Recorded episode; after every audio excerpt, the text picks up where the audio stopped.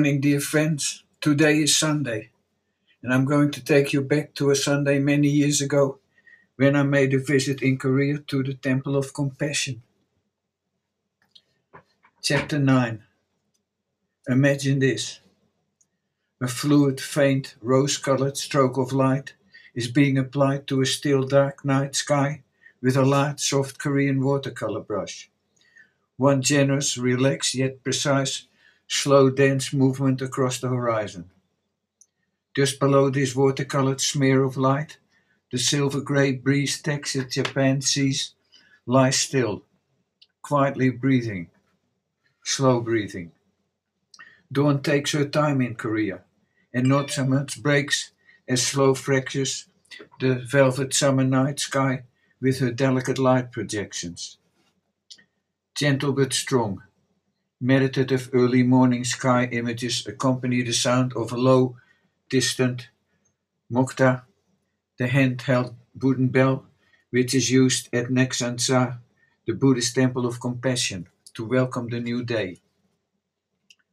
The title of this chapter is There is no gate to enter. I am seated at the eastern sandy edge of Korea, partaking in the ancient ritual of sunup. It also happens to be Sunday.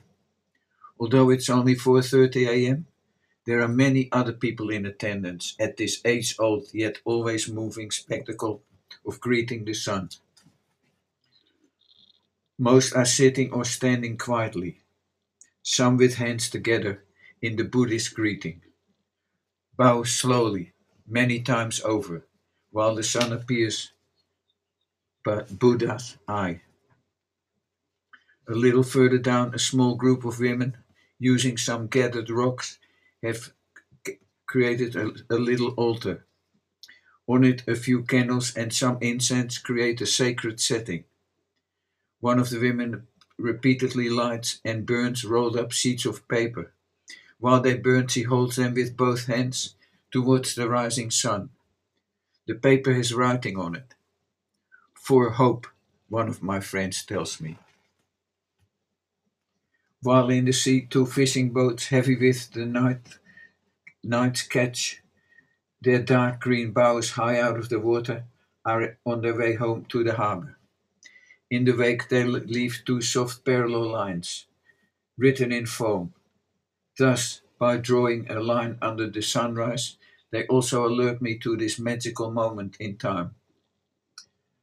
When the sun has changed from a, a soft red sphere into a disk of pure golden light, which reflects all of our hopes, wishes, and prayers, we leave quietly to reflect, refresh ourselves in one of the many springs for which this area is famous.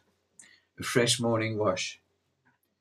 Granite mountains, springs, crystal clear water. The water in a small trickle runs from a jug held, held by the statue of Buddha's disciple Kwan in a large stone bowl. Imagine this early morning sound.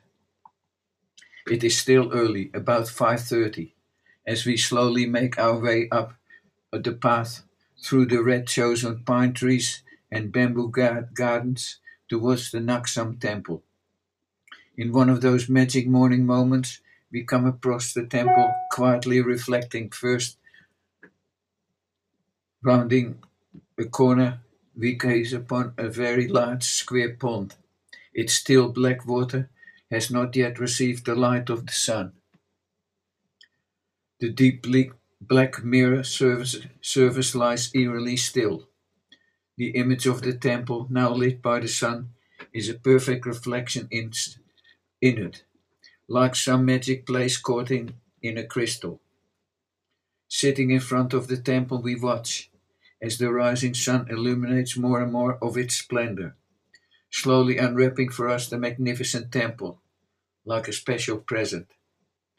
I learned that this ancient temple was built in the 7th century, burned to the ground during the Korean War in the 1950s, and recently rebuilt along its original lines. We climbed the steep granite steps up towards the temple. The threshold, as in all temples, is across a wood beam of balance, about 30 to 40 centimeters high.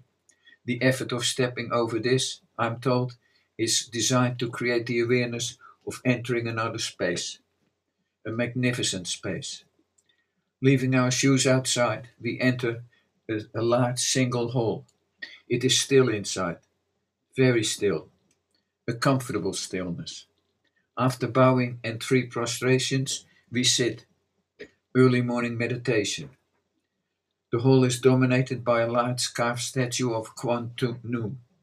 It has many hands. Each of these holds a symbol as a reminder of certain important aspects of our behavior in this world. I notice a lotus flower, arrows, a jug, beads, a cloud, etc. This imposing statue is flanked by six additional statues, all in the same plain carved wood.